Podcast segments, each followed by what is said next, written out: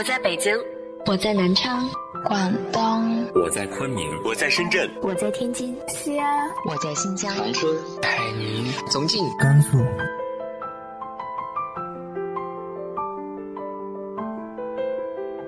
这里是 FM 幺八零八四，昨天的你的现在的未来，我是主播背着吉他的蝙蝠女侠。无论你在哪儿，这里都有我的温暖等你。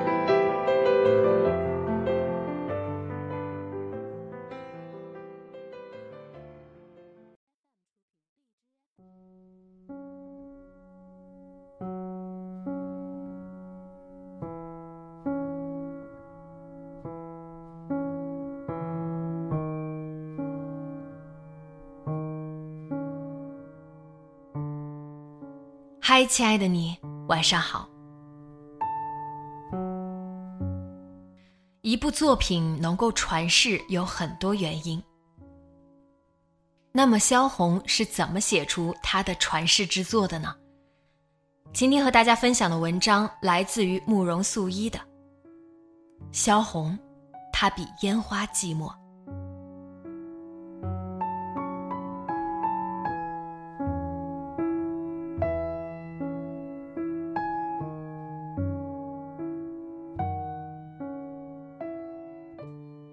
天才的气息，即使散落在灵光片语里，也会让人嗅到。在我小的时候，流行背课文，背过的众多课文中，《火烧云》是印象很深的一篇。我现在还记得，课文里的火烧云在天上变换出各种缤纷的颜色，一会儿红彤彤的，一会儿金灿灿的，甚至把老爷爷的胡子和篮里的小猪都染成了金色。记忆中的童年天空总是被这样瑰丽的火烧云染红，好像天边都着火了。学了那篇课文的傍晚，我急急忙忙跑到猪圈边去看，嘿，我家的两头小白猪果然变成小金猪了。奇怪的是，长大之后我再也没有见过那样绚烂的霞光。很多年以后，我才知道那篇课文的作者叫萧红。那时还没读过他的书，只是猜想，他小时候一定又孤单又敏感吧。因为孤单，才会长时间去看天上的云；因为敏感，才会记得那样清楚。而能够喜欢他的人，多半也有这样一段孤独而敏感的童年岁月。最初读萧红是从生死场开始，读得全身发凉。他笔下人物的命运就像北方的冬天一样残酷。读到那个摊子因为无人照料，下身都长出蛆来时，我把书一丢，再也不忍看下去。怎么会有一个人把疼痛写得如此真切呢？当时的我对这种扑面而来的疼痛避之不及。所以在相当长一段时间内，我对萧红的作品敬而远之。还是前几年开始读她的《呼兰河传》，一读之后就放不下了。这个时候读萧红刚刚好，往前一点不谙世事，无法体味文中的悲凉滋味；再晚几年童心泯灭，就领会不了字里行间潜藏的一派天真了。只有几万字的一篇小说，却读了很久，恨不得把每个字都先咀嚼一番，再咽下去。我还记得小说开头的那个泥坑，不知道它现在是否还在咕噜咕噜的冒着泡，把人啊马啊往里面吞。读到有火烧云的章节，忍不住笑了，有重遇故人的欣喜。然后就是放河灯、跳大神的那一段。一个句子冒出来：“满天星光，满屋月光，人生何如？为何如此悲凉？”至此，萧红的天才气息泄露无遗。如果说《呼兰河传》是一首绝句，这就是全诗的诗眼。儿时读武侠小说，书中常常写人胸口仿佛被人打了一锤，总觉得太夸张了。但我读到这个句子时，确实有这种感觉。最喜欢的章节还是关于他和祖父以及后花园的故事。他总是说，他家的院子很荒凉。其实有了祖父的陪伴，那个小院子倒是显得暖意融融。祖父教他念诗，他老是瞎嚷嚷；祖父给他烤掉在井里的小猪，他吃的可香了。他一天天长大，祖父一天天老去，直到有一天，他嚷着要把小猪赶到井里面去。我要落井的，祖父哄着把他抱回去。祖父都快抱不住我了。简简单单的几个字，我居然看得落下泪来，满纸都是萧索，满篇俱是悲凉。人生啊，居然寂寞到这样的地步，只能寻进回忆中寻找已逝的温情。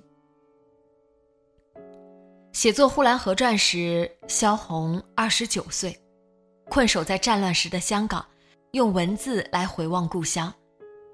他常说自己是一个没有故乡的人。其实，一个人只有在离开故乡时，故乡才会在记忆中凸现出来。呼兰河，那个小城，是他最初想逃离的地方，最终却成了他反复回望的地方。写这部小说的时候，他还不到三十岁，全书却像极了一个老人的回忆录。仿佛人到暮年，透过漫长的岁月回望童年时光。所以，《呼兰河传》有一种奇怪的基调，世故杂糅着天真，凄凉交织着欢乐。童心来赴梦终身，说的就是这种感觉吧。古人有诗谶之说，其实何尝没有文称呢？写《呼兰河传》时。萧红把他对这世间所有的眷恋、怨恨、不甘、悲悯，都一股脑的写了进去。他是不是预感到自己的时间不多了？作品完成后两年，他因为庸医误诊，在香港含恨去世。死前已经不能说话，仅在纸上留下了最后的遗言：“我将与蓝天碧水永处。”留得那半部红楼给别人写了，半生竟遭白眼冷遇，身先死，不甘，不甘。世人提起弥留之际的萧红，总是喜欢谈论他临终前还盼望着萧军来救他，却忽视了半部红楼之说。英年早逝，他为之深深不甘的固然有感情的成分。但更不甘心的是没有写完想写的东西，这对于一个天分极高的写作者来说才是最大的遗憾。半部红楼兴许并不是指续写红楼，只是代指真正想写的作品。骆宾基在《萧红小传》中回忆说，萧红曾希望他能够把自己送回上海。有一天，我还会健健康康的出来。我还有《呼兰河传》第二部要写，了解到这一点，才能真正认识萧红，才能明白为何他在寄居日本、贫病交加时，仍能写信给萧军说，那是他的黄金时代，那时他一无所有，却迎来了他身为写作者的黄金时代，阅历、经验、经历恰恰积淀到了一定地步，只待喷薄而出。他原本可以给我们留下更多更好的作品，可惜的是，后人对萧红感情生活的兴趣远远大过于对他作品的兴趣。因为他在感情上的颠沛流离，更被很多人看成乱世弱女子的代表，这真是对萧红最大的误解。什么是弱者？任凭命运摆弄，逆来顺受才是真正的柔弱吧。萧红的一生。不论结局如何，都是他主动选择的结果。从他长大成人后，每一步都是自己走的。生命中重要的人都是他自己选择的，哪怕走到悬崖边上，他也没有放弃过对生命的自主权。他被男人抛弃过，也抛弃过男人。仅仅活了三十一岁，却留下了近百万字的作品。一部《呼兰河传》足以传世，这样的人生，只怕还轮不到绝大多数人来同情吧。哪怕是他备受诟病的感情生活，其实也并不是完全没有可取之处。萧红和三个男人同居过，她很小的时候就被许配给了富户之子汪恩甲，两个人感情其实是有好感的。萧红在哈尔滨读书时还给他织毛衣。他之所以逃婚，主要是父亲太过专横，还有就是当时家里人希望他早日结婚，而他是想继续求学的。这也能够解释为何他困难时会向汪恩甲求助，两人为何又会同居，毕竟前面有感情基础在。后来汪家退婚。萧红还状告汪恩甲的哥哥汪大成。两人在东来顺旅馆住了很久，弹尽粮绝。汪恩甲回家求助，丢下了身怀六甲的萧红，从此杳无音讯。不管汪恩甲是出于什么原因，做出这样的事，的确怎么谴责也不过分。但从这段经历可以看出，萧红在感情上是个主动的人。他并不是不能接受汪恩甲，而是不能接受父亲强加于人的态度。这从他和萧军的交往中也能够看出来。坊间有一句话流传甚广，说萧红每次都是大着肚子被男人抛弃了。事实上，纯属以讹传讹。第一次他是被抛弃了，没错；第二次是他选择离开了萧军。萧军才是被抛弃的那个。萧红困在东来顺旅馆时，写信向萧军所在的报馆求助。萧军去看他，留下了一些钱和书。两个人之间的交集原本就仅此而已。就在萧军要告别时，萧红站起来对他说：“能不能留下来谈谈？”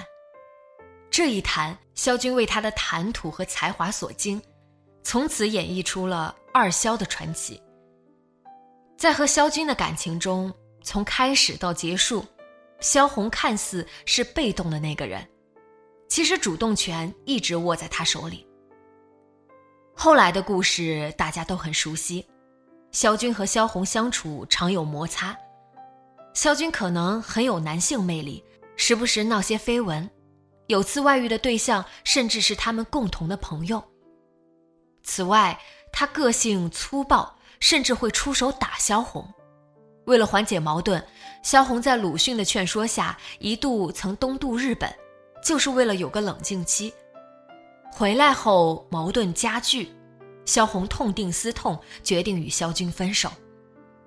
萧军原本还以为他只是和往常一样闹闹，没做太多挽留，因为这个时候他已经怀了他的孩子。没想到的是。萧红居然挺着肚子嫁给了端木蕻良，二萧的缘分至此而尽。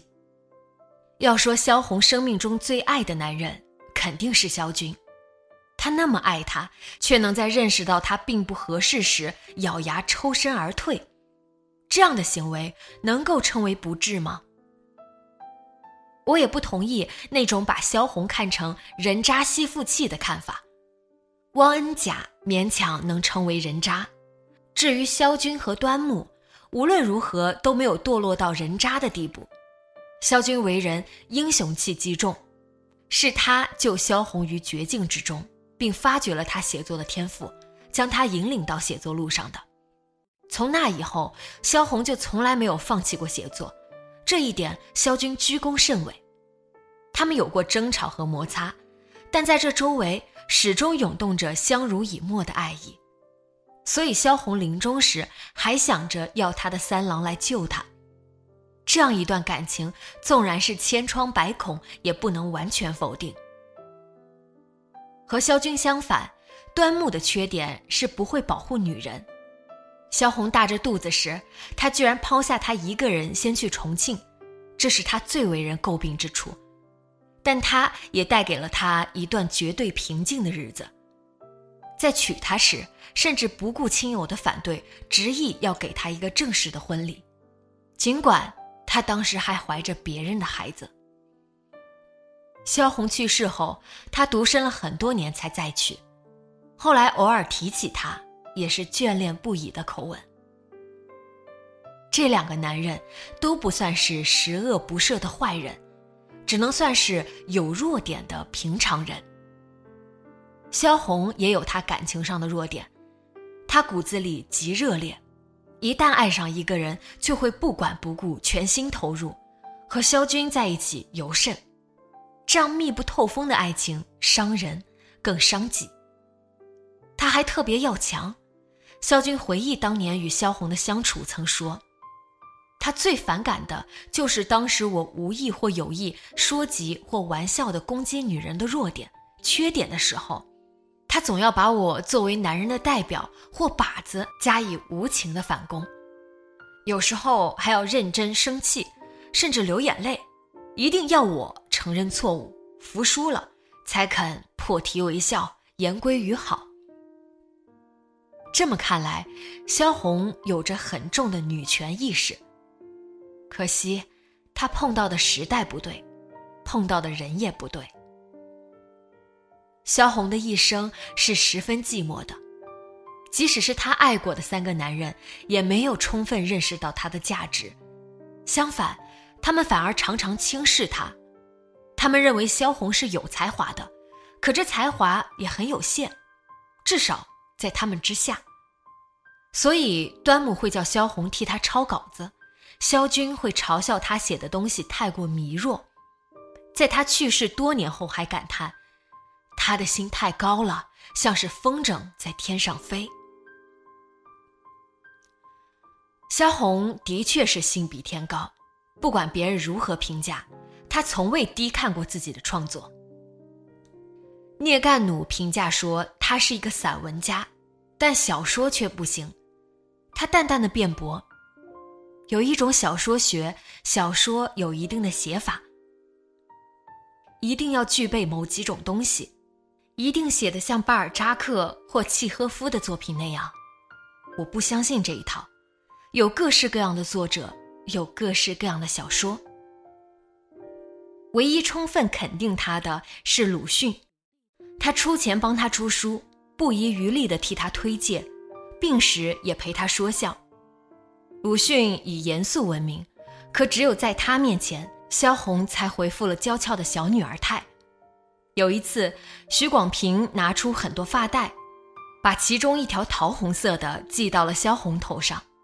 鲁迅见了，郑重地说：“不要那么打扮她。”他是懂得他的，萧红那样的性格长相确实和桃红色不搭。有人揣测他们之间兴许有些暧昧，我倒觉得他们很像祖孙俩。或许鲁迅毫无保留的付出，让萧红想起了他逝去的祖父，这是他在人世间唯一觉得温暖的两个人。萧红的身后更加寂寞。近来忽然热闹起来了，人人争说萧红，说来说去，焦点无非聚集在她和几个男人的故事上。这样的热闹，我想萧红一定是不需要的。像我这样深爱她的读者都觉得不需要，因为这股热劲，人们喜欢把萧红和张爱玲相提并论。其实不管是在生前身后，萧红的关注度都远远不如张爱玲。这和他们所写的题材有关。张爱玲所写的痴男怨女、都市百态，即使过了数十年，仍然令读者有共鸣。萧红笔下的残酷世相、农村风情，当代大多数读者读起来会有所隔膜。他们的文字风格也迥异，张爱玲错彩漏金，萧红则如出水芙蓉。张爱玲也遭遇过感情上的坎坷。但很快就启动了自保机制，成全了后半生的雍容自重。萧红不是张爱玲，她也有一双冷眼，可在看透了世界的不堪后，仍然固执地爱着这个世界。即使饱受白眼冷遇，她仍然渴望爱，渴望肯定，渴望尊重。他如此寂寞，又如此热烈，世界如此清冷，他却想用自身的热量把它捂热。他想飞，现实却一直拽着他的脚不放。他是矛盾的，也正是这种矛盾造就了他小说中的张力。最后，他终于飞起来了，借助于手中的一支笔往故乡飞去，飞得很低很低。在天空上，他看到了什么？是梦萦魂牵的呼兰河，还是望着他微笑的祖父？两年之后，他耗尽了最后一丝力气，从天空上坠落了下来。还好，在此之前，他已经完成了自己的飞翔。他原本可以飞得更高。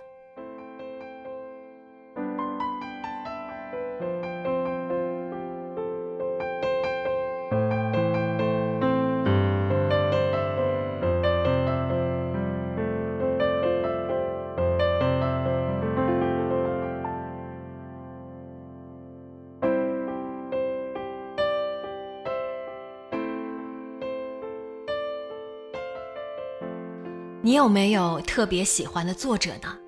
他的生平让你有着怎样的想象呢？